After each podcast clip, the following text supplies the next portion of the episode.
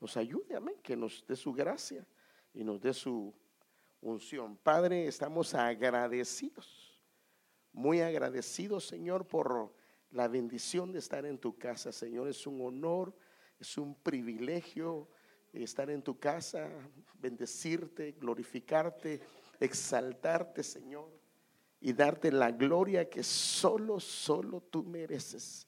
Gracias por ese enorme privilegio. Queremos suplicarte, Señor, que por favor nos ayudes. Necesitamos tu auxilio para compartir, para impartir, para explicar tu hermosa palabra que nos has dado el privilegio de hacer y de decir, Señor. Y también prepara el corazón de cada hermano, cada hermana, para que sus vidas sean impactadas a través de tu palabra. En el nombre de Jesús lo pedimos y damos las gracias, Padre. Amén. Ah, como sabemos, este es el año del renuevo y definitivamente Dios ha estado haciendo cosas preciosas en cada uno de nosotros desde el mismo inicio del año.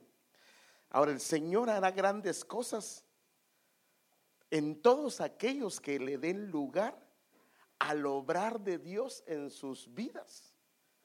Y por supuesto, si tú no das lugar a que el Señor obre, el Señor no va a operar. Pero yo creo que estamos acá porque la intención es que el Señor complete lo que Él ha empezado en nosotros. Y yo por eso hoy quisiera tratar un tema, hermanos, que se llama Aviva tu obra en mí. Aviva tu obra en mí. ¿A qué me refiero cuando hablo de avivar la obra del Señor en mí? Me refiero específicamente a la labor y trabajo que el Padre, el Hijo, el Espíritu Santo ha estado haciendo en mí o en alguna medida tal vez dejó de hacer en mí por la gracia soberana de Él, porque por eso Pablo decía, soy lo que soy por su gracia. Y Él ha venido operando desde el principio con el ser humano y desde el momento que Él te toma por hijo, desde el momento que Él te toma por hija, Él comienza una obra preciosa en nosotros, a no ser que no demos lugar a la obra del Espíritu Santo. Entonces, para que yo pueda cumplir el propósito que Dios tiene en su gran sabiduría para conmigo, yo tengo que dar lugar. Pero muchas veces debido a tal vez la negligencia, descuido o pereza, yo me he apartado de los propósitos que el Señor tiene para mí, que tal vez en alguna medida yo he estado bien claro de qué es lo que el Señor quiere para ti o para mí. Y lo que nos ha pasado es que cuando dejamos de obrar en el mover del Señor, en lo que Dios quiere para mí, ¿sabe qué terminamos haciendo? Enfocándonos en cosas que inclusive pueden ser legítimas o dignas de mencionar, pero como no es el plan de Dios, no es de su agrado para nuestras vidas. Inclusive hay veces que estamos haciendo y obrando en cosas que ni siquiera son más importantes y no tiene la prioridad que Dios quiere para mí. Pero si dejamos de servirle al Señor, a otras cosas terminaremos sirviéndole, hermanos. Por decirlo así, tal vez hemos perdido el rumbo de nuestras vidas. Y puede ser también que Dios dejó de operar en alguna medida en nosotros. Pero por supuesto el Señor quiere que retomemos el camino nuevamente y nos volvamos al Señor, porque todo lo que Él hace, el obrar de Él, es para que tú y yo nos encaminemos y tomemos el rumbo que Él quiere para nuestras vidas. Porque, hermano, aquí está la clave. Mi verdadera felicidad está cuando yo comienzo a caminar y a andar en el obrar que Él diseñó para mí. Y esto lo diseñó desde la eternidad. Y por eso es que a veces hay cosas que hacemos y al final hay una insatisfacción en nuestro interior. Porque no es a lo que Dios nos mandó. Me gusta cómo lo describe el salmista de una forma muy peculiar. Y quiero mostrárselo acá. Él lo dice así. Mire, hermano, es tremendo esto. Salmo 139, 16. Tus ojos, hablando los ojos del Señor, veían mi embrión. Obvio que está hablando de el vientre de la madre. Todos mis días fueron trazados. Eh, en la parte literal significa moldeados. O sea que Dios, cuando estabas en el embrión de tu madre, hombre o mujer, Dios se encargó de trazar, de diseñar los días de tu vida y se escribieron en tu rollo. Cuando aún no existía ninguno de ellos, ninguno de esos días no habían venido y Dios ya había diseñado en donde Él quería que yo me moviera. Por eso es que eh, algunos profetas dicen, el Señor me escogió para ser profeta. Dios te escogió desde la eternidad para que ocupes una posición en el cuerpo de Él. Hermano, el cuerpo de Él es, hermano amado, el privilegio más grande que tiene el ser humano de participar en un ente divino sobre la tierra para cumplir un propósito. Pero si tú eh, descuidas esa área, entonces terminamos haciendo o inmovilizándonos en aquello que el Señor escogió para nosotros. Entonces es claro que por este pasaje que el plan eterno de Dios, cada uno de tus días fueron preparados y diseñados por el Señor. Y con este entendimiento podemos comprender el clamor y la petición del salmista en el Salmo 138, que quiero enseñárselo hoy, hermano. Y dice, el Salmo 138, 8. El Señor cumplirá su propósito en mí. Tu misericordia, oh Jehová, es para siempre. No desampares la obra de tus manos. Ahora, ¿qué es lo que quiere el Señor? ¿Qué es lo que el salmista quiere decir cuando dice el Señor cumplirá? Esto nos da la idea de que el Señor va a terminar. El Señor va a acabar el Señor va a favorecer el propósito, la obra que ha empezado en mí. El Señor va a llevar a cabo, a su fin, a su término, la obra que Él ha empezado en mí. Y cuando habla de tu misericordia, de Jehová, eh, es para siempre. Esto nos da la idea de que sin la misericordia del Señor sería imposible llegar al final de nuestros días y haber cumplido lo que Él diseñó para nosotros. Sin su misericordia jamás lo podríamos llegar a hacer. Porque por eso el salvista decía que su misericordia era su retaguardia. Iba adelante, iba detrás para poder eh, perdonarlo en el momento que fuese necesario. Y también él dice, no desampares. ¿A qué se refiere cuando dice que no desampares? Esto es un clamor desde lo más profundo del corazón de David, diciéndole al Señor, Padre, no dejes de obrar en mí. Ahora, si él está diciendo no desampare la obra de tus manos, él sabía que en algún momento una persona puede ser, Dios puede dejar de obrar en la vida de él. Y entonces por eso él clama al Señor. Es más, hubo un momento que Dios dejó de operar en él porque por eso él decía, devuélveme el gozo de tu salvación. Porque si decía que lo devolviera es porque lo había perdido, ¿sí o no? No puede pedir algo que lo tenía. Estaba pidiéndolo porque en alguna medida lo había perdido. Porque si el Señor deja de obrar en el corazón del hombre,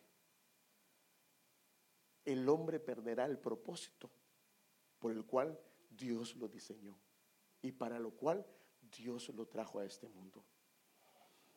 Y por eso es que Él pide que no se quede quieto el Señor, que no deje de obrar en su vida, porque Él sabe perfectamente que un día vamos a estar delante de Dios y el Señor nos va a decir, yo te coloqué, yo te di esto, te di aquello, para que tuvieras un propósito y cumplieras un propósito para ti, para tu familia, para tu casa, para tu descendencia. Y nosotros, perdón la palabra, embelezados en otras cosas que no son de Él.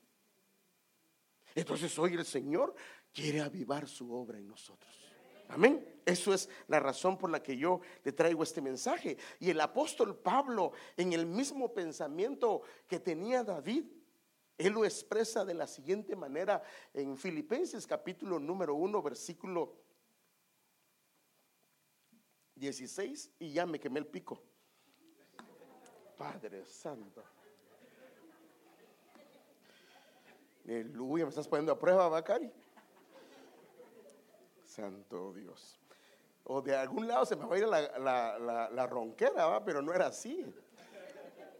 Bueno, mire cómo lo dice él. Filipenses, es el apóstol Pablo, hermano. Estando convencido, ay, mire, hermano, qué tremendo. Estando convencido precisamente de esto, que el que comenzó en vosotros la buena obra, la perfeccionará, hasta el día de Cristo Jesús. Y esto se oye hermoso. Pero ¿puede Dios obrar en alguien que no quiere? Por ejemplo, hay un versículo que dice, nadie me separará del amor de Cristo, ni la muerte, ni los principados, ni ángeles, ni nada. Pero uno sí se puede separar. De él nadie lo puede separar a uno, pero uno voluntariamente se puede separar del Señor. Y por eso es que en este pasaje es importante que el Señor ha empezado una obra, la va a perfeccionar, pero tú y yo tenemos que dar lugar al obrar del Espíritu Santo en nuestro corazón para que Él complete lo que Él ha empezado. Pero podría el corazón em, volverse terco, volverse en alguna manera a endurecerse y apartarse del obrar de Dios. Yo creo, hermano, que alguna gente que endurece su corazón, algunas cosas Dios no las hace. ¿No será que algunos pueden ser cortados antes de tiempo? Entonces esto es importante. En definitiva, fuimos diseñados por Dios para hacer buenas obras. Y esto ya lo vimos, hermano. Ahora, la pregunta es, ¿cuáles son estas obras? Porque entonces aquí podemos analizar en dónde estamos. Ah, pues yo trabajo, yo hago esto, pero el asunto es que hubo un diseño original, un diseño del cielo para ti y para mí, pero Estaremos obrando, estaremos operando. Hermano, hay una ocasión que el Señor le dice a su pueblo, mis caminos no son vuestros caminos, porque mis pensamientos no son vuestros pensamientos. Cuando dejamos de pensar como Él piensa, entonces nuestros caminos comienzan a ser completamente distintos a los caminos del Señor. Por eso el Señor quiere renovar nuestro pensamiento, nuestra manera de entender, para que los caminos sean agradables delante de Él y comencemos a caminar en el camino que Él nos diseñó. Y por eso es que muchas veces hay vacíos. Lo tenemos aquí. La esposa lo tiene todo, el esposo lo tiene todo. Un buen trabajo, una buena esposa, una buena familia.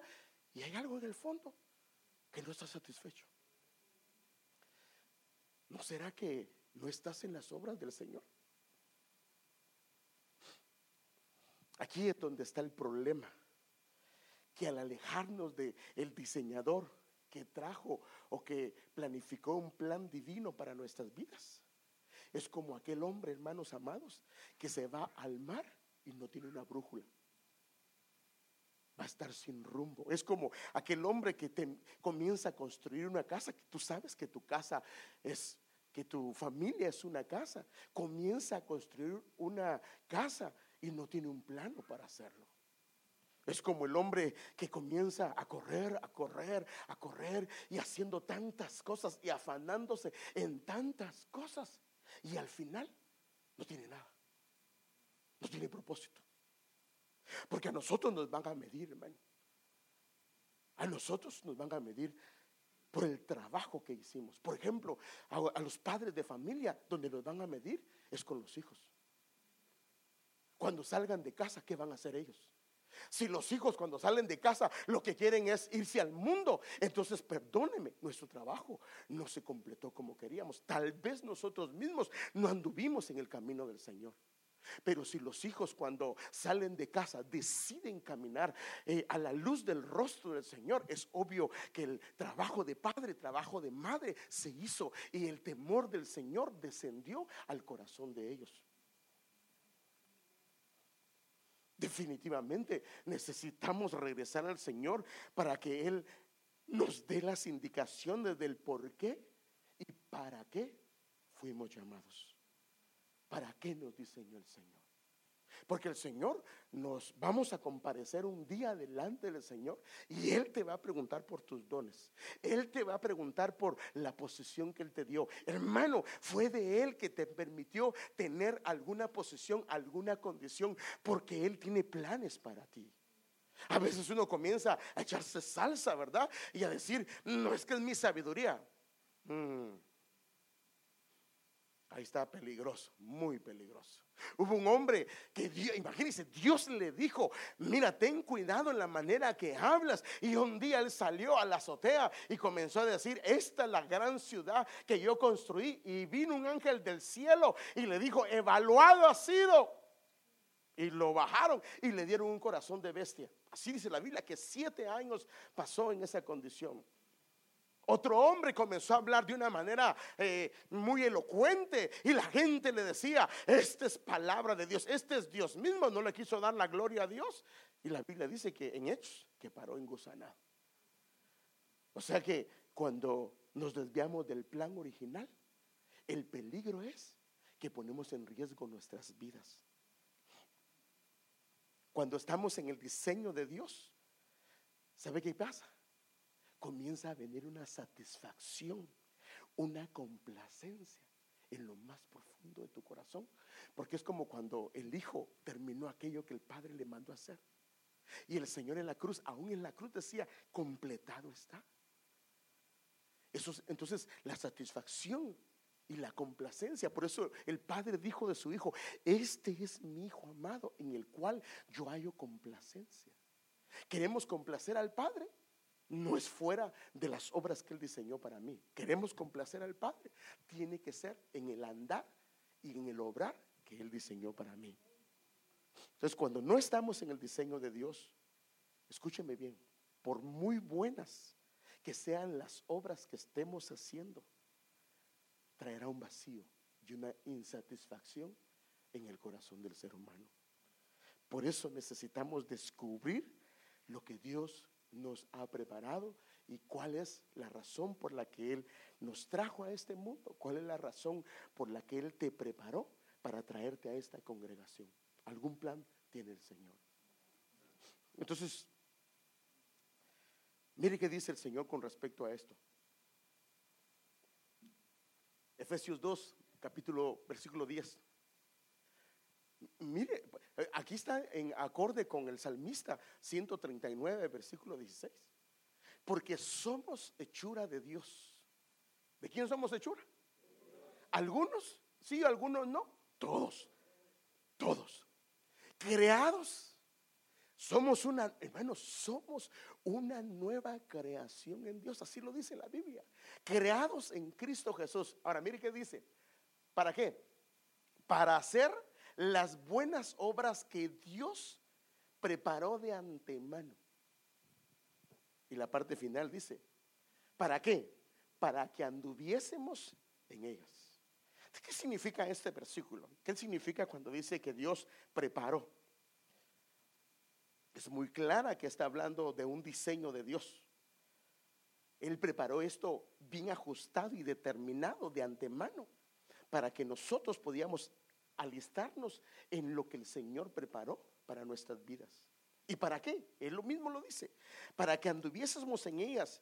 Miremos cómo lo dicen otras versiones cuando dice para que anduviésemos en ellas, porque esto también nos aclara algunas cosas. En la versión internacional dice, a fin de que las pongamos en práctica.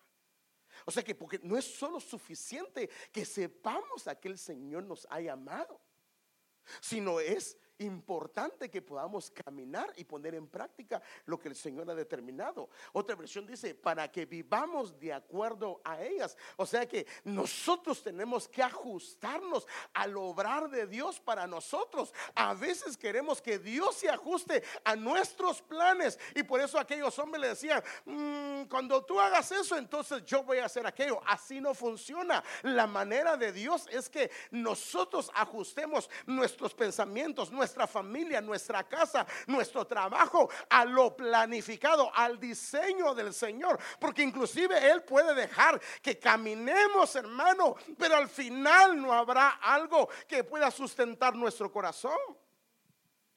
Esta otra versión dice, nos señaló de antemano como norma de conducta. O sea que sí, Dios dijo, así como Él creó en los seis días la tierra y todo lo creó a la medida, de la misma manera, Él te creó a ti y te creó a mí. Entonces esto es importante, hermano, para que podamos verlos. Entonces en este punto es donde está el meollo del asunto. Aquí es donde está el meollo del asunto. El Señor nos planificó de antemano para que anduviéramos en sus obras, pero el enemigo lo sabe. Lo sabe. El enemigo sabe perfectamente esto. El enemigo sabe que si regresamos al diseñador de nuestras vidas, nuestro caminar, nuestro obrar, la manera de andar en esta tierra, será como conforme al diseño de Él. ¿Y qué va a pasar? El final del camino será satisfactorio, pero también estaremos en su presencia eternamente y para siempre.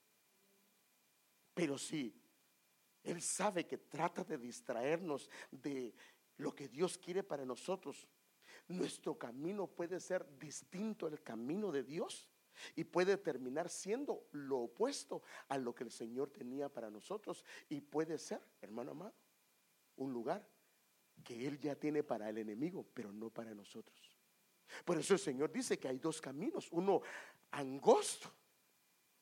En el angosto te tienes que ajustar a lo que Él dice. En el ancho, nadie tiene que decirte qué hacer.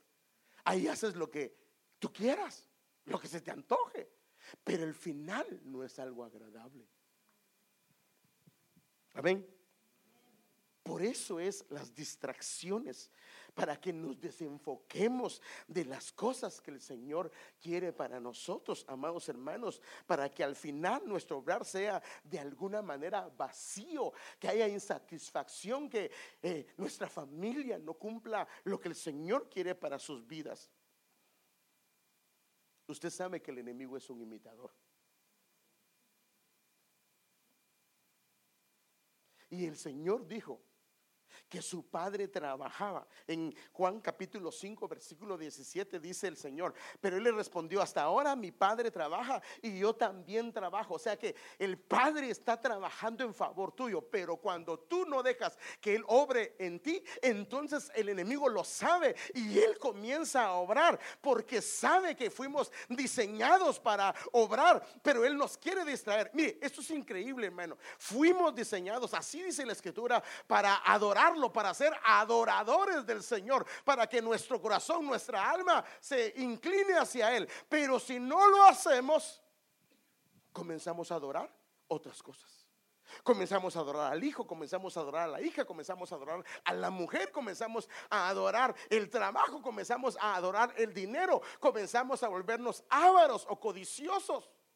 Y o comenzamos inclusive a adorar la carne. El enemigo sabe eso. Así como el Padre Celestial trabaja en nuestras vidas, el enemigo no se ha quedado quieto, hermano. Y él quiere obrar, porque imagínense, al mismo Señor Jesús lo quiso desviar del propósito. El Señor dijo, hay un camino para ti, hijo mío, para que lo tomes. Pero vino el enemigo y le ofreció otro camino, ¿sí o no? ¿Para qué quiere la cruz? Que si con la cruz van a sufrir mucha gente, van a llorar tus discípulos. Yo te, de todas maneras, yo te voy a dar todo lo que te va a dar el Padre. Pero este es el camino. El enemigo es listo, hermano. El enemigo nos quiere desviar. Lo hizo con el Señor. Por eso es que una de las cosas que el Señor hizo en la cruz es deshacer las obras del enemigo. Porque la pregunta es, ¿no será que estamos en obras que no son de Él? Mire, si no es de Él, aunque sean de la carne, terminan siendo del enemigo. Si no son de Dios, lo que Dios nos mandó, aunque escúcheme bien, hay gente que puede dar su vida, así dice la Biblia. Puede dar su vida y morir por otros, mas no hay amor en él. Porque, ¿qué si Dios no lo hizo a una persona para ser mártir y él quiere ser mártir? Entonces es importantísimo, hermanos amados, que entendamos que el Señor vino a destruir las obras del enemigo, porque el enemigo se ha metido en medio de su pueblo para distraernos y meternos en cosas que no son de Dios. Por ejemplo, por ejemplo, yo sé que algunos tienen que trabajar los domingos, no les queda otra. Pero si oras al Señor y le buscas al Señor, el Señor te va a ayudar para que el domingo no trabajes. Pero ¿qué pasa si el, enemigo qué va a hacer? Te va a ofrecer algo que te va a traer. No te va a ofrecer algo que no va a ser tentador, pero te va a ofrecer algo que va a ser tentador para ti. Ese día si trabajas, te voy a pagar doble. Voy a hacer esto, voy a hacer lo otro. ¿Y qué hace uno?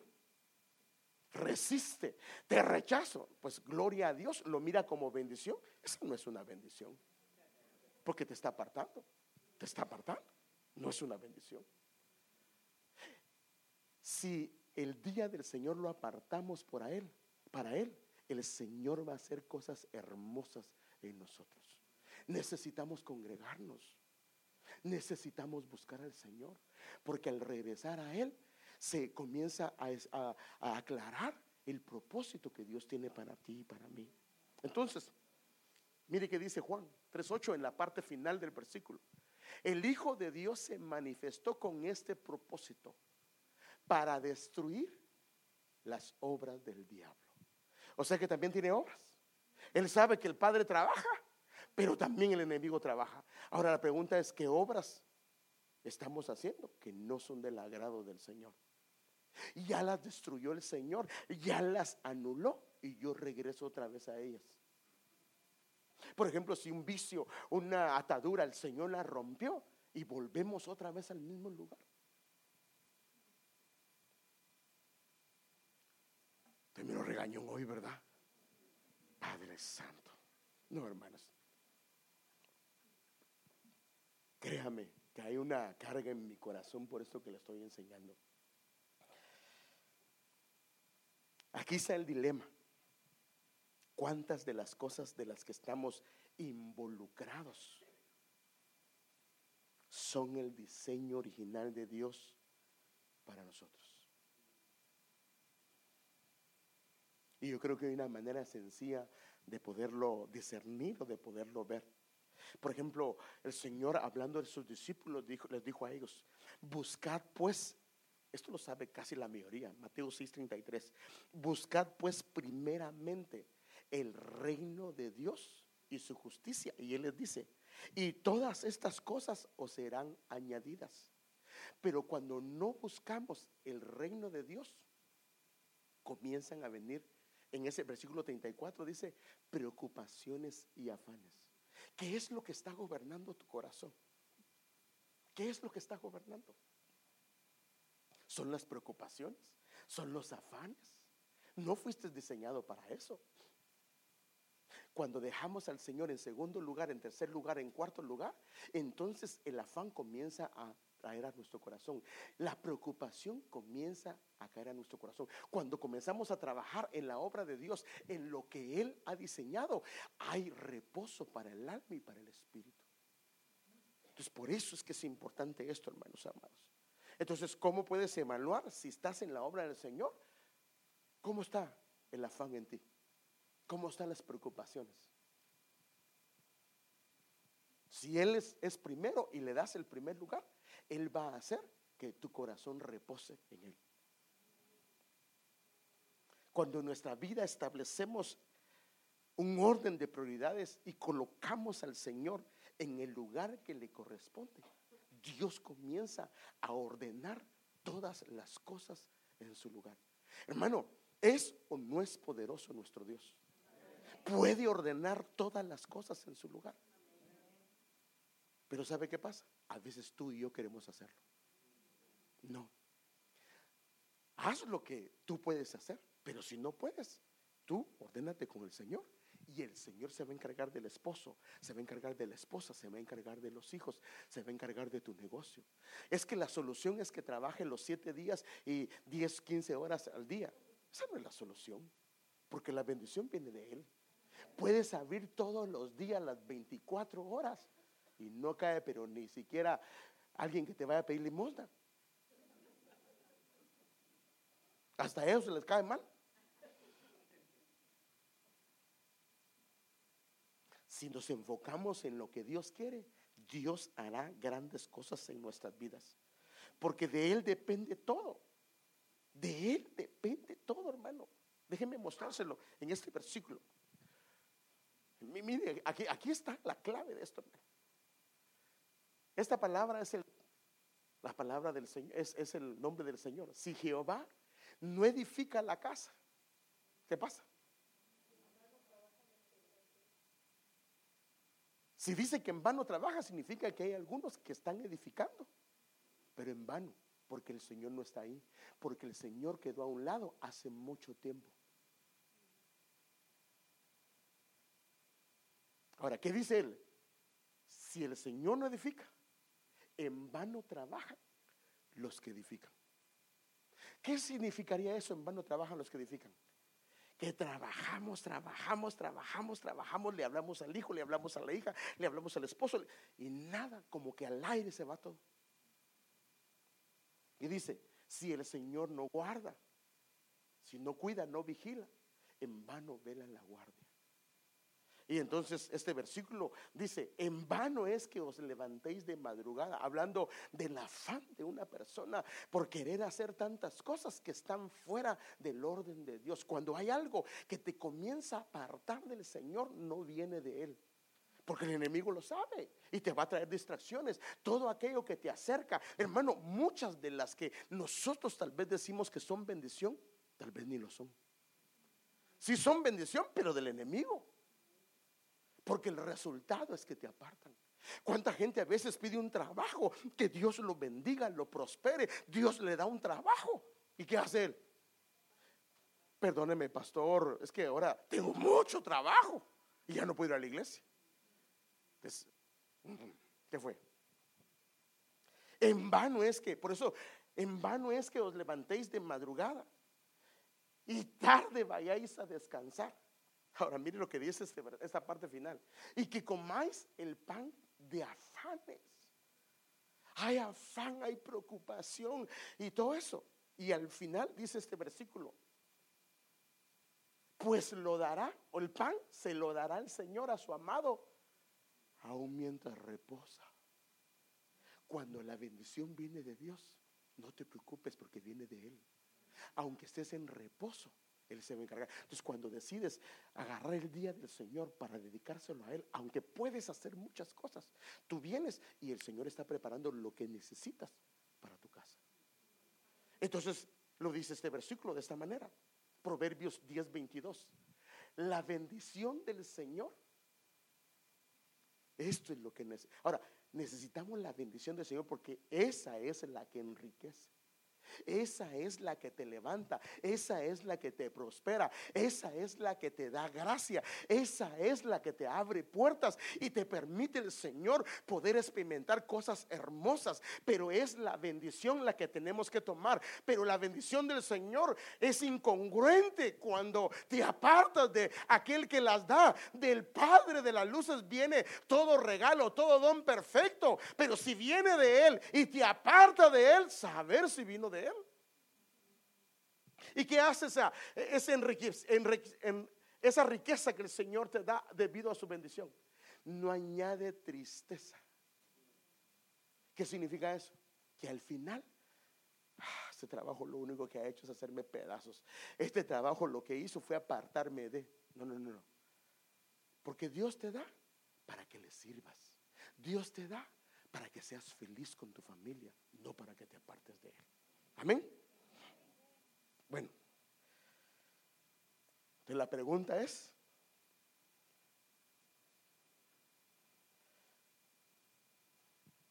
¿cómo regresamos al diseño del Señor?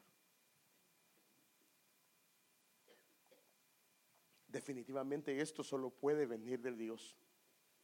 Es el único el que puede encauzarnos como lo haría con un río para que tomemos nuevamente la, la, la ruta correcta. El Señor necesita obrar y trabajar en nuestras vidas.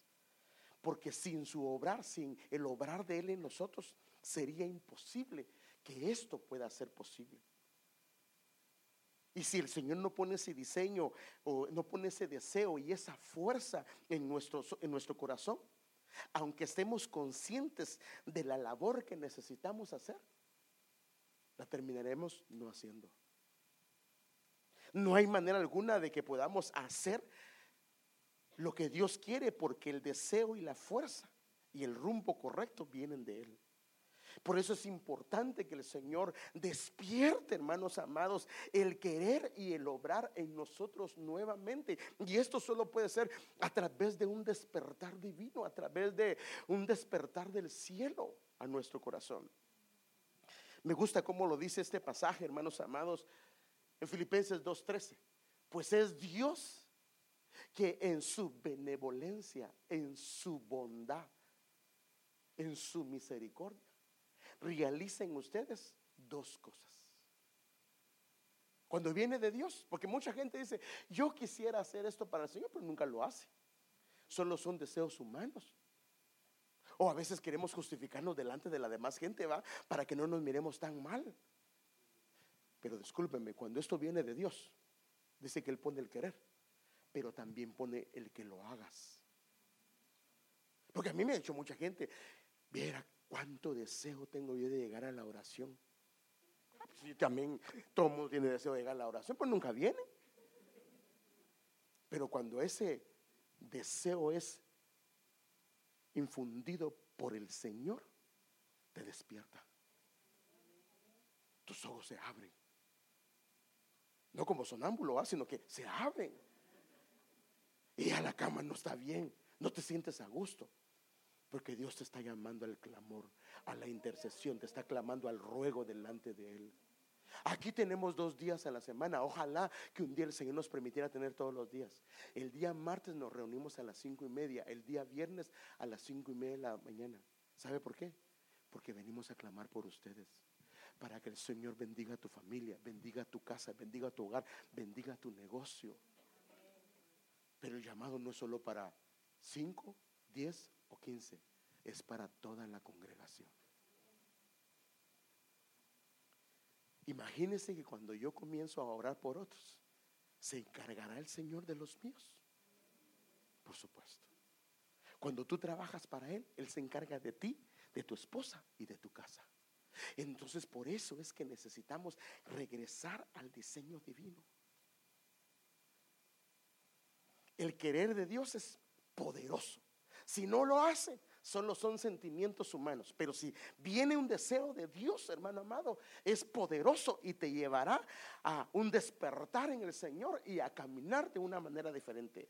Esta es una fuerza poderosa que nos encamina, que nos lleva eh, por el camino que no solamente es el correcto, sino es el camino que le agrada al Señor. Y al hombre que le agrada al Señor, hermano, las puertas se le comienzan a abrir. La, gracia de Dios comienza a fluir en él, en su familia, en su casa, en su negocio, en todo lo que toca. Por eso es que José, aunque había sido llevado de una manera incorrecta, pero como Dios halló, él halló gracia delante de Dios, todo lo que ponían en sus manos prosperaba. Prosperaba. Cuando estamos en su querer, como en, en su obrar, la descendencia va a venir, perdón, la gracia va a venir sobre él. Pero ¿sabe qué comienza a hacer Dios? Comienza a descender y a fluir sobre la familia. Y un hijo que estaba apartado, cuando ve al padre, hermano, mire, cuando los padres comenzamos a caminar en el camino del Señor, los hijos que son parte de los lomos comienzan a reenfocarse en el lugar. Y tú dices, ¿qué pasó? No, es que tú te estás encaminando. Mire, más o menos lo he explicado de esta manera a los matrimonios. El padre es como aquella persona que está abriendo zanja, está abriendo camino para el agua. La madre son las paredes de esa zanja. Guarda los límites. Y los hijos son el agua. Si el padre está abriendo camino, los hijos que son el agua van a ir detrás de él. Pero cuando el padre deja de obrar en el camino de Dios, el agua se va a dispersar. Los hijos se dispersan y pierden el rumbo, pierden el propósito y se salen del diseño de Dios. Por eso es que el padre tiene una responsabilidad grande delante de Dios. Si paras, para tu esposa, para tus hijos y todos paran. El obrar de, el obrar de Dios no es por un tiempo, es hasta que el Señor nos lleve de este lugar. Si estamos en el orden de Dios, ahí el Señor pronunciará, enviará, mandará las bendiciones que el Señor tiene para ti. Por eso es que los siervos, sus siervas, que Dios ha puesto en cada congregación, claman delante del Señor que el Señor avive la obra que Él ha hecho en nosotros o que está haciendo en nosotros, o si dejó de obrar, que la vuelva a avivar. Me gusta cómo lo dice Habacuc, este siervo de Dios, hermano, y cómo él levanta este clamor. Mire lo que él dice en Habacuc 3:2. Oh Señor, he oído tu palabra y estoy atemorizado. En medio de los tiempos, oh Jehová, revive tu obra. Ahora, ¿qué es lo que está diciendo él acá? Esta palabra es una palabra griega, eh, hebrea que dice, en medio de los tiempos, oh Señor, revive, renueva, infunde, mantén, reanima, resucita si se murió, eh, es, es el obrar en ti, resucítalo, sálvalo. Si ha caído en destrucción, sánalo. Si me he desviado del el propósito en ti, vivifica la obra tuya en mí, mantén viva tu obra, restaurala a la vida si ha muerto tu obrar en mí. Ahora, lo importante es que en medio de los tiempos, no importa si es de adversidad, no importa si es un tiempo de... Eh, tristeza, de dolor, de lo que sea, que el Señor pueda en cualquier tiempo que venga en nuestras vidas avivar su obra en nosotros. En medio de los tiempos, hazla conocer. Aquí el clamor del profeta y de sus siervos es que no importa los tiempos por los que está pasando, que el Señor de a conocer su obra, sean tiempos de angustia, sean tiempos de tribulación, sean tiempos de adversidad. No deseamos que el Señor deje de obrar, que el Señor deje de operar en nuestras vidas. Es importante, hermanos amados, el obrar de Dios en todo tiempo. Porque hermano, cuando la Biblia dice que Él no te dejará, no te desamparará, pero somos nosotros los que a veces nos hemos apartado de Él y no queremos nada con Él. Nosotros sabemos cuando estamos en el obrar de Dios. Y que en todo tiempo el Señor dé a conocer, dé testimonio que Él está ahí. No importa si es un tiempo difícil, que Él en medio de ese tiempo, de ese tiempo, dé a conocer su obra gloriosa. Y importante. Y en medio de la ira, acuérdate de tener misericordia. O sea que si en medio del obrar en Él, del caminar en Él, del andar en Él, le fallamos, que el Señor se apiade y que tenga misericordia de nosotros. Pero es importante que haya un clamor, Señor, en medio de los tiempos, otra vez aviva tu obra, resucita tu obra en medio de los tiempos, Señor, que haya testimonio que tú estás ahí. Y si fallo, si me equivoco, si me desvío, que tengas misericordia y me hagas volver otra vez a ti. Los siervos del Señor, las siervas del Señor, son delegados por Dios, hermano, para llevar a sus hijos al propósito original, al diseño original. Déjenme enseñárselo. En segunda de Crónicas 24, 13, hablando de los constructores, dice los supervisores, o sea, los jefes, los siervos, los ministros, de eh, los ministros de la restauración trabajaron diligentemente hasta terminar la obra. Repararon el templo del Señor y lo dejaron en buen estado y conforme al diseño original. O sea que los ministros, los siervos que el Señor ha puesto en una congregación tienen varias cosas que hacer. Una de ellas es restaurar, una de ellas es eh, reparar, una de ellas es llevar a un buen estado a, la novia del Señor, a vestir a la novia del Señor. También es que todos debe llevarla al estado original, el, el diseño que Dios determinó cuando estaba en el vientre. Pero aquí es donde entran los conflictos, porque muchas veces no damos lugar al hogar de Dios por medio de sus siervos. Mi ejemplo, Martín está pasando por problemas serios. Yo detecto que algo está pasando. Y le digo, ¿cómo estás Martín? ¿Está todo bien? ¿Sabe qué? Perdón, si él me dice, todo bien, pastor, en victoria. ¿Qué lugar me da a mí para que lo ayude? Nada. Él me está diciendo, no se meta. Y no lo hace, pero lo estoy poniendo el ejemplo. Muchas veces yo le he llamado a alguno de ustedes y ni me contestan, ni me hablan. Entonces, Mire, ¿usted qué cree que hago yo cuando, cuando yo le... Mire, muchas veces yo, por ejemplo, le digo a Martín, Martín, quiero, quiero ir a tu casa. ¿Usted qué cree? A mí me interesa ir a juzgar cómo vive él, qué es lo que tiene. No, hermano, sí, yo tengo bastantes cosas que hacer. Lo que quiero es que aquí en la iglesia me cuesta a veces eh, platicar porque estoy hablando con alguien, me está contando algo y pasó un hermano, pasó una hermana y entonces no puedo hablar abiertamente. Pero la idea de sentarme es porque quiero escucharlo. ¿Qué es lo que ha hecho el Señor? Si es ha nacido de nuevo, porque ahí lo verifico, si está bautizado, si está bautizado con el Espíritu Santo, ¿qué ha hecho en la obra del Señor para saber dónde colocarlo en el momento indicado. Y si su corazón está mal, puede decirle, no, esto no está bien y orar por él. Porque estamos a solas. No es otra cosa. Entonces, esto es importante.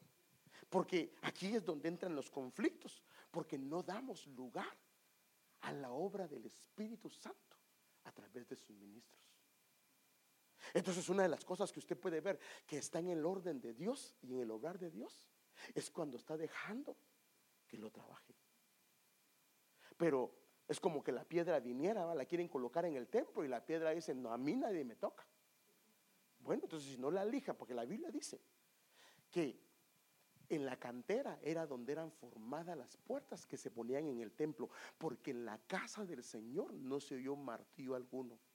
O sea que nosotros tenemos que ser formados antes. Pero si no das lugar, ¿cómo te encuentras, hermano? Le acaba de pegar a la mujer. Y la mujer tampoco dice nada, y con el gran ojote aquí, hermano. Me caí en el baño. No, ese fue un derechazo del esposo.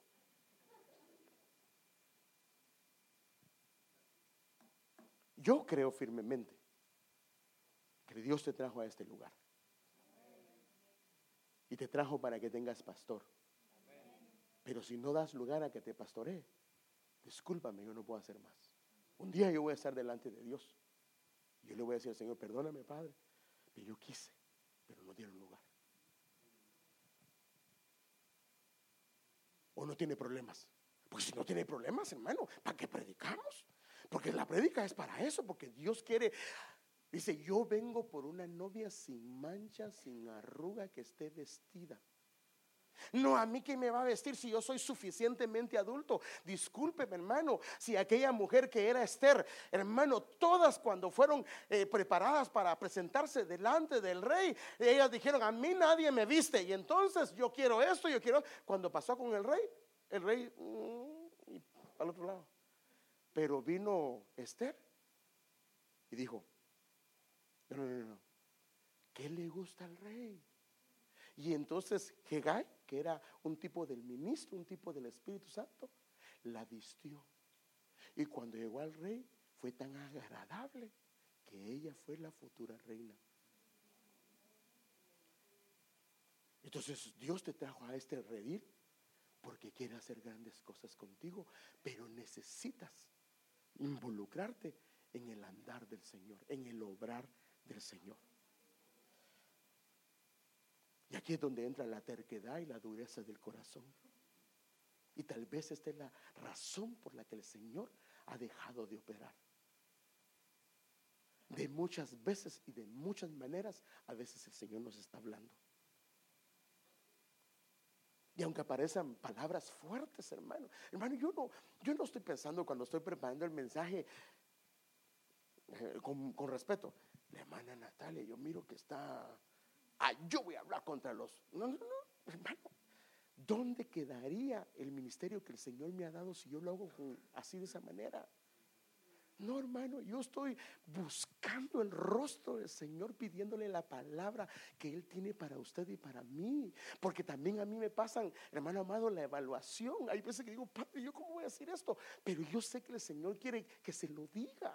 No lo hago por lastimar, hermano. Si el pastor no fue puesto para lastimar a nadie, pero si necesita quebrarle una patita porque está yéndose por el lado incorrecto, le va a quebrar la patita o la va a tener que agarrar con el callado y darle un barazo.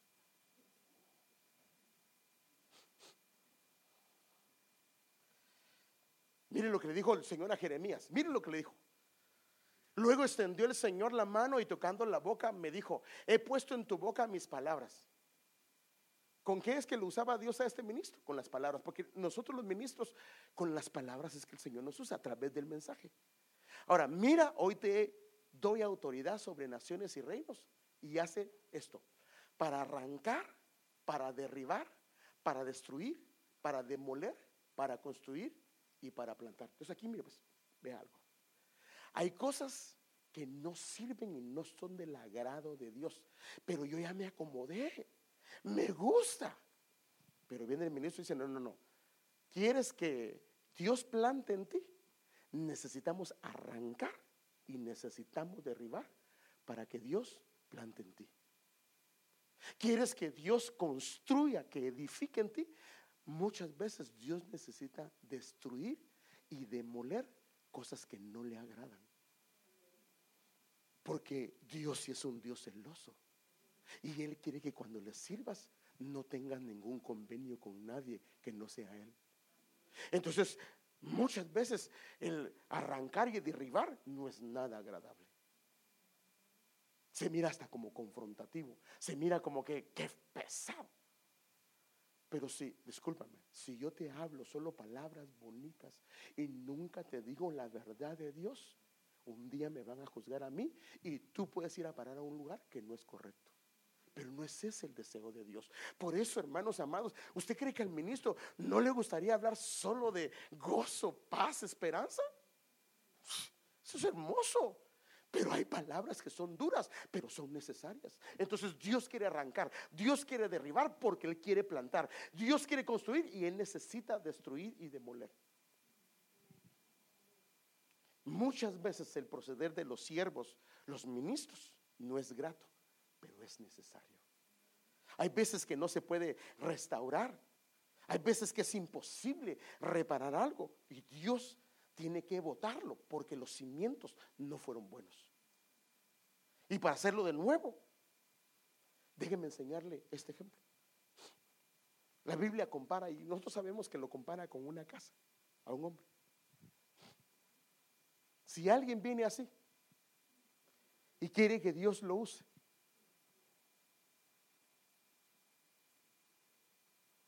¿Qué haría un constructor? Trata de repararla. ¿Qué hace? La demole. La derriba. Demolida. Pero muchas veces así están nuestras casas. Y no queremos que Dios obre. Y la idea de Dios es que Dios quiere hacernos, porque eh, si sabemos, hermano, que nosotros, hermano, Estábamos, dice, que en delitos y pecados estábamos en, un sepulcro. Dios nos pasó a una tumba, de una tumba nos pasa a una casa, de una casa nos pasa a un templo y de un templo el Señor nos quiere llevar a que habitemos en un palacio, pero para eso requiere un proceso. Entonces, Dios a veces necesita botar todo y empezar de nuevo. El constructor eso haría. Muchas veces el Señor quiere avivar nuestra vida, avivar el obrar de Él. Pero la única forma es votando y destruyendo aquello que no le agrada, aquello que está maltrecho. Y uno sabe, porque ¿cómo se da cuenta uno que no está bien? Porque los de adentro están siendo lastimados, están siendo dañados. Como la casa no está bien, en cualquier lado se lastiman.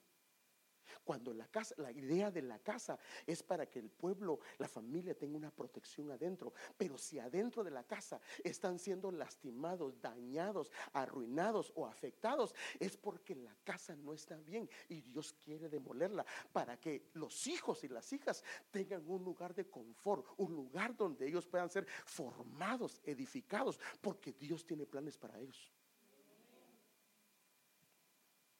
Pero esto es lo que queremos hacer la restauración y cómo cuesta. Porque no da lugar.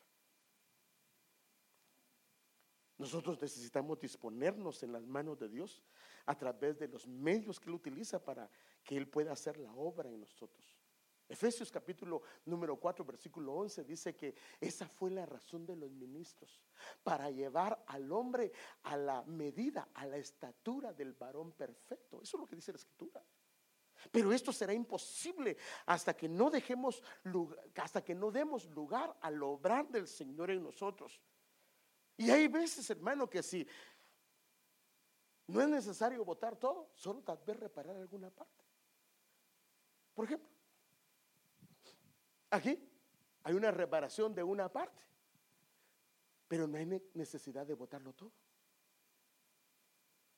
Pero necesita verificarse lo demás. A veces es posible trabajar algunas áreas que están dañadas sin necesidad de trabajar en las que están en pie. A no ser que haya una pequeña inspección de las áreas y se necesite también votar. Porque al final no importa cómo esté la casa, lo que importa es la restauración final. Para que el Señor pueda cumplir el propósito que Dios tiene para esa casa. En otras palabras, el propósito que Dios tiene para ti y para mí. Pero si estas áreas dañadas o semidestruidas no se restauran porque no se da lugar al obrar de Dios, esto será imposible. Por eso es que lo primero siempre es lo primero. Tenemos que exponernos al Señor para que Él haga la restauración que Él quiere hacer en nosotros. Y hay un peligro. Cuando Dios ha destruido algo y yo lo vuelvo a levantar. Por ejemplo, una persona tiene un espíritu de algo, Dios lo... Por ejemplo, hay una, hay una parte que el Señor llegó al estanque de Bethesda y había un hombre que llevaba, no sé si 38 años, postrado. Y el Señor lo sanó y le dijo algo, vete y no peques más para que no te venga una cosa peor. ¿Sí o no, hermanos? ¿Está ahí o no está ahí? O sea que hay veces que Dios nos ha librado de algo. Y por falta de obrar en el camino de Dios, de caminar en el camino de Dios, viene algo peor. Ahora, lo más difícil, o lo más peor, como dicen en Guatemala, es que estamos viendo lo que está pasando y no queremos dar nuestro brazo a torcer. No. Tenemos que tener cuidado de no edificar lo que el Señor ya destruyó. Porque si yo reedifico lo que en otro tiempo destruí, yo resulto siendo un transgresor. Ah, pasemos por favor, Padre, ¿cuánto tiempo? ¿Cuánto tiempo llevo? Aleluya. Entonces hoy es un buen día para pedir al Señor que avive su obra en nosotros. Si tú sientes que Dios ha dejado de obrar o te has alejado del obrar del Señor. Y Dios te ha hablado, por eso el Señor lo dice, si oyes, oye mi voz, no endurezcas tu corazón. Ahora, si dice que, que no endurezcas es porque está la posibilidad que nosotros estamos oyendo la voz del Señor a través de un ministro y no queremos oír. Pero el Señor hoy quiere avivar, avivar su obra en nosotros, hermano. Ese es el deseo de Dios. Y yo me quiero unir con usted y juntamente con este profeta en medio de los tiempos. ¿Qué tiempo estás viviendo? Tal vez estás en un tiempo que te sientes hasta el suelo o te sientes en un pozo profundo que no logras salir. O sientes que te has apartado del camino del Señor. Y sí, estás haciendo muchas cosas, pero en el fondo de tu corazón sabes que no son del agrado de Él. Aún cosas legítimas, aún cosas que parecieran buenas a los hombres, pero que al Señor no le agradan, porque no fue eso a lo que el Señor te mandó. Pero hoy podemos todos juntos pedirle al Señor que Él la vive, su obra en mí. La obra que Él empezó, Él la acabará. Si tú das lugar, si yo doy lugar a que Él obre en mí. Tanto es el amor que nos tiene que Él dio a su amado Hijo. Pero ahora el hombre, ahora la mujer, no quiere dejarse trabajar por Él. Porque hay áreas que no quiere soltar. No quiere dejar. Pero tu Padre Celestial te dice esta tarde que Él te ama. Y Él quiere obrar en tu vida. Él quiere llevarte, hermano, así dice la escritura, a la medida, a la estatura del varón perfecto. Hermano, eso no lo digo yo. Eso lo dice la escritura. Pero algunos se han quedado como niños, como niñas, porque no han dejado obrar al Espíritu del Señor. Y como niños, entonces cuando yo era niño, hablaba como niño, pensaba como niño. No se le puede a un niño dar el encargo de algo, porque va a ser pleito por todo. Dios quiere aún el liderazgo de la iglesia, hacernos crecer. Pero para eso necesitamos exponernos al obrar del Señor, al Espíritu del Señor que quiere avivar la obra de Él y que sepamos con certeza, hermano amado, que estamos caminando en pos de la nube del Señor. Porque si dejamos de ver la nube, es muy probable que nos hayamos apartado. En el desierto ellos no tenían dos opciones. O iban en pos de donde la nube caminaba o se perdían en el desierto. Y Dios lo diseñó así, para que ellos no tuvieran dos opciones. Dios te trajo a esta congregación. Él te colocó ese fue el deseo de Dios, hermano. Yo no te forcé a venir aquí, yo no te obligué a venir. Fue Dios que te trajo. Pero no te trajo para que se amargue tu corazón. No te trajo para que pierdas el propósito. Te trajo porque te quiere usar. Quiere hacer grandes cosas en ti y en tu familia. Pero tú tienes que dar lugar al obrar del Espíritu del Señor. Y si tú haces un análisis en tu corazón y sientes que te has apartado de Él, que estás en la iglesia, el, el hecho que estés en la iglesia no significa que estés en el obrar del Señor.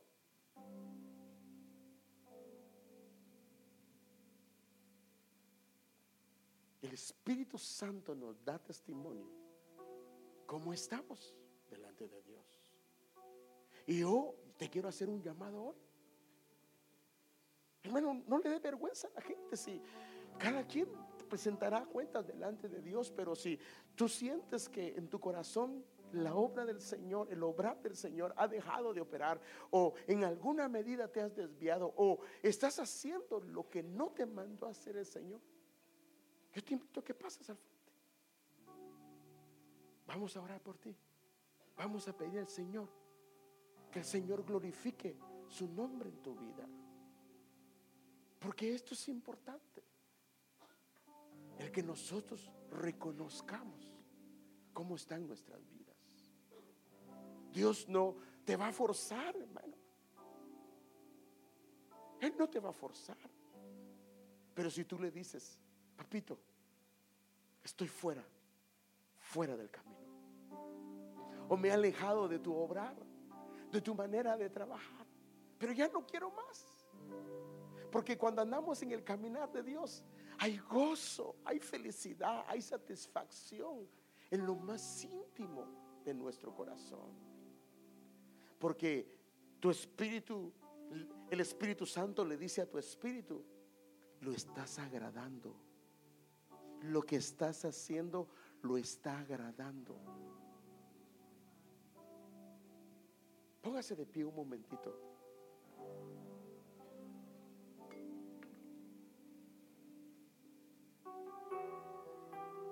Si hoy usted quiere pasar, yo lo invito a pasar.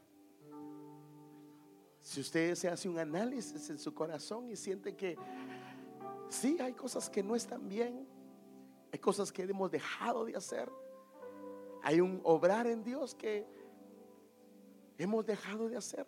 Hoy el Señor te llama. El Señor te llama. Hoy yo de parte de Dios te hago un llamado, un llamado del cielo.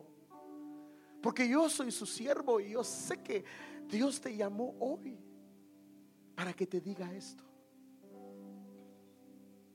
Y el Señor te está llamando para que renovarte y avivar, avivar la obra de Él en ti. Porque te ama el Señor, te ama, te ama con un amor eterno, con un amor muy especial. ¿Por qué no vienes y le hablas al Señor y le dices que active tu corazón? Yo voy a orar por ti. Padre, aquí estamos. Aquí estamos delante de tu presencia, Señor. Avívanos. Avívanos. Avívanos, Señor, en tu mover, en tu obra. Padre, reconocemos, Señor, que necesitamos el soplo divino el soplo del cielo, Señor, en nuestras vidas para avivar nuestro corazón. Queremos caminar en tu obra, queremos andar en tu obra, queremos andar en el camino que has diseñado y escogido para nosotros. Te pedimos perdón. Te pedimos perdón, Señor, por si nos hemos enfocado en cosas que no nos convienen, que no nos corresponden, que no son el llamado tuyo, pero en alguna medida nos hemos enfocado ahí. Pero hoy pedimos que sea reconstruida, sea reparada, sea restaurada, sea renovada nuestra vida, Señor. Pedimos porque avives tu obra avives el obrar del cielo sobre nuestros corazones. Pon ese deseo, pon ese deseo poderoso, ese deseo, pero también el querer del cielo para caminar, Señor amado, en tus caminos. Hoy clamamos Hoy clamamos, Señor, toda obra del enemigo, toda obra que no es tuya, toda planta que no plantó el Padre, desarraigalo. Desarraiga todo aquello que no es del Padre. Hoy en el nombre de Jesús. Pedimos que sea desarraigada toda obra del enemigo y ayúdanos a enfocarnos. Ayúdanos a caminar, Señor, en pos de ti, en pos de la nube, en pos de la visión, en pos de lo que nos has llamado. Queremos ir al diseño original, a ese diseño original que se escribió cuando estábamos en el vientre de nuestra madre. Ahí fueron escritas todos nuestros días. las obras en que caminaríamos, la labor que haríamos en tu casa, en ti. Hoy te pedimos perdón, te pedimos perdón por habernos apartado, habernos alejado de tu diseño. Pero pedimos que nos ayudes, pedimos que nos ayudes y nos volvemos a ti. Nos volvemos a ti, Señor nos encaminamos en tus caminos y en tus pasos como al principio. Y que venga tu Espíritu Santo, porque la palabra ha sido dada, la palabra ha sido impartida. Que venga tu Espíritu Santo sobre nuestro corazón y ordene todo aquello que no está ordenado, todo aquello que no está en el orden tuyo, en el gobierno tuyo. Por favor, por favor, Señor, en el nombre de Jesús.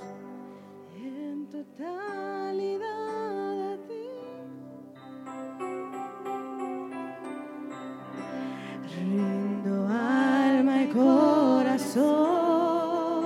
Se lo puedes decir al Señor. No tengo nada más que dar.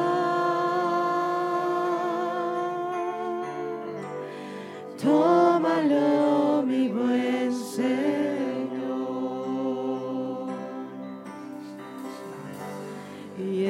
Totalidad a ti.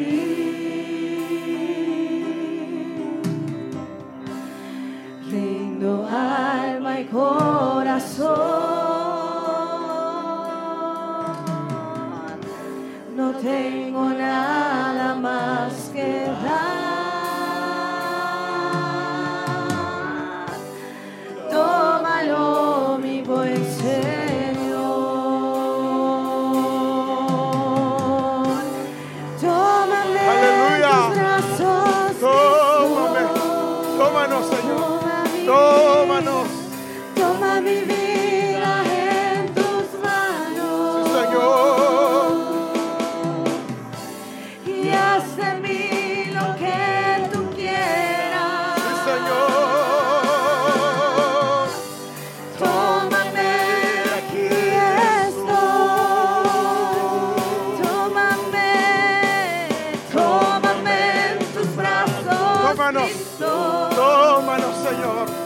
Vuélvenos a ti.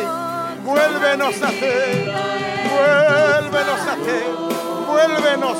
Oh, caparra, vara, bastara, vara, vara, basto. Y catorra, maya, raba, baba, raba, raba, se. Rompe toda cadena del enemigo. Todo obrar del enemigo. Todo obrar enemigo.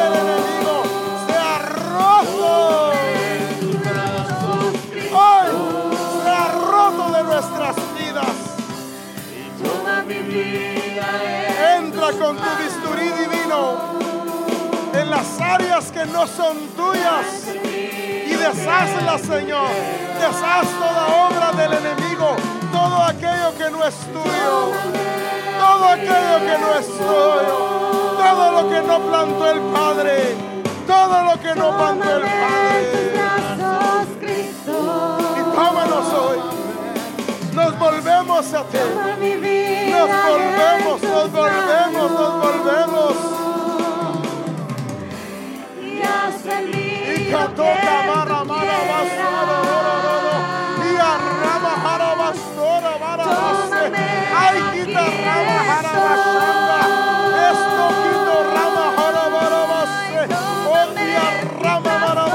Y. En el nombre de Jesús.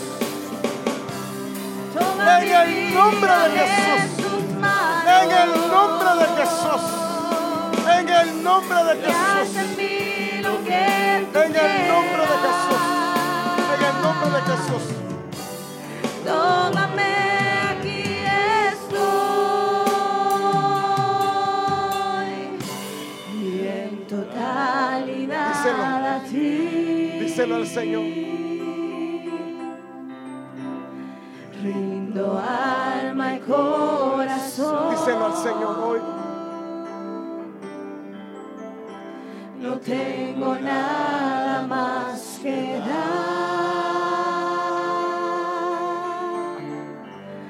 Todo